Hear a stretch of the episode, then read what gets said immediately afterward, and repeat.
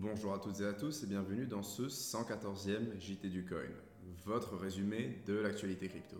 Brève édition aujourd'hui, je vous préviens, on va démarrer avec le sondage. Vous n'avez pas anticipé le pump, c'est pas grave, je vous invite à voter de nouveau pour le prix de Bitcoin mercredi prochain en haut à droite de l'écran, ça ne change pas. J'enchaîne sur la question de la semaine dernière. J'ai plus d'une moitié de votants ayant déjà convaincu des proches d'acheter des crypto-monnaies. C'est satisfaisant.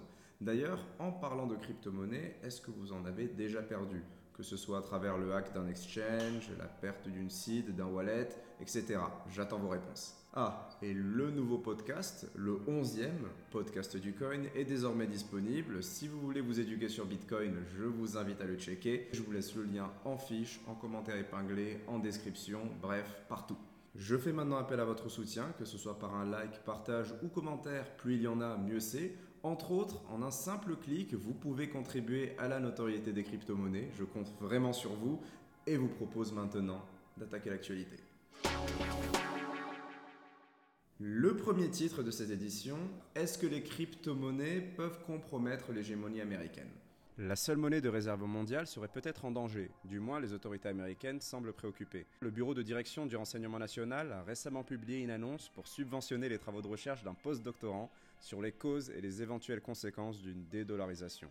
Dédollarisation qui signifie très certainement la fin de l'extraterritorialité du droit américain.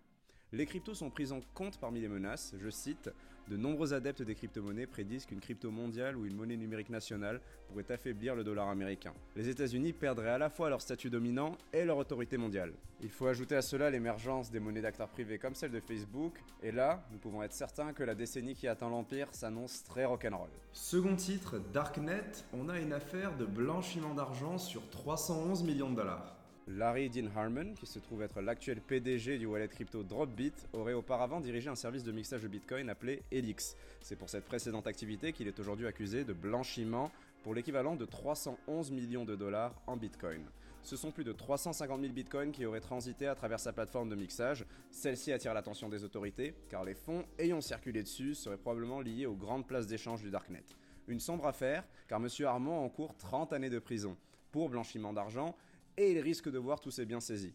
Reste à voir quelle sera la sentence finale. Rappelez-vous de l'employé de KFC vendeur de drogue de la semaine dernière, il a fini avec 8 années fermes.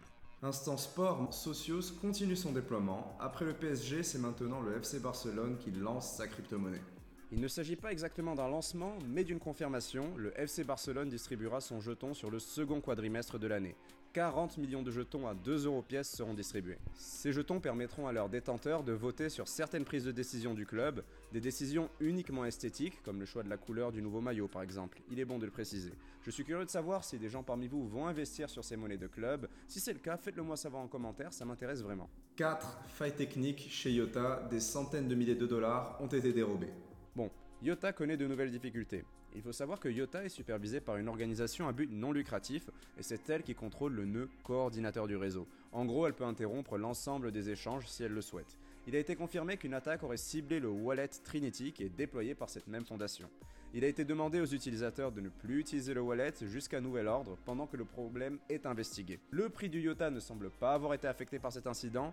Pour ce qui en est de la quantité de fonds dérobés, elle se situe entre 300 000 dollars et 1,2 million de dollars.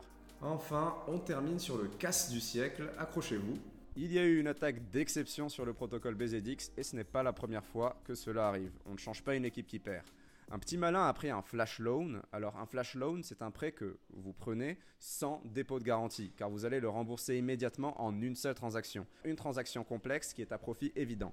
En gros, à des fins d'arbitrage. Toutes les vérifications pour s'assurer que le prêt est viable dépendent de smart contract. Le type a soumis une transaction complexe en plusieurs étapes, il a pris le flash loan, il s'est servi de la moitié des 7500 Ethers qu'il a emprunté pour récupérer 940 000 dollars en stablecoin sur Synthetix, puis on a utilisé 900, je parle d'Ether, pour faire grimper le prix du stablecoin jusqu'à 2 dollars sur deux plateformes, Kyber et Uniswap, puis il a utilisé le protocole BZX pour prendre un prêt collatéralisé cette fois-ci, et devinez quoi?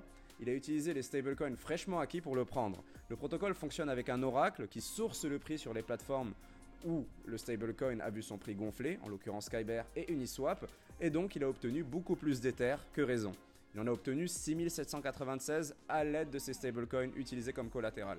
En mobilisant la totalité des ETH alors en sa possession, environ 10 000 Ethers, Il a remboursé son flash loan de 7500 Ethers en gagnant au final 2379 Ethers.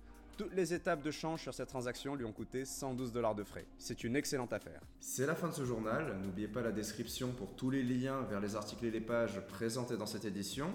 N'hésitez pas à me poser des questions, j'essaie d'y répondre rapidement en général. Et moi, je vous donne rendez-vous sur Twitter pour plus d'actions et mercredi prochain pour un nouveau JT. Amis coinistes, ne capitulez pas, apprenez chaque jour et que la crypto soit avec vous. Normalement.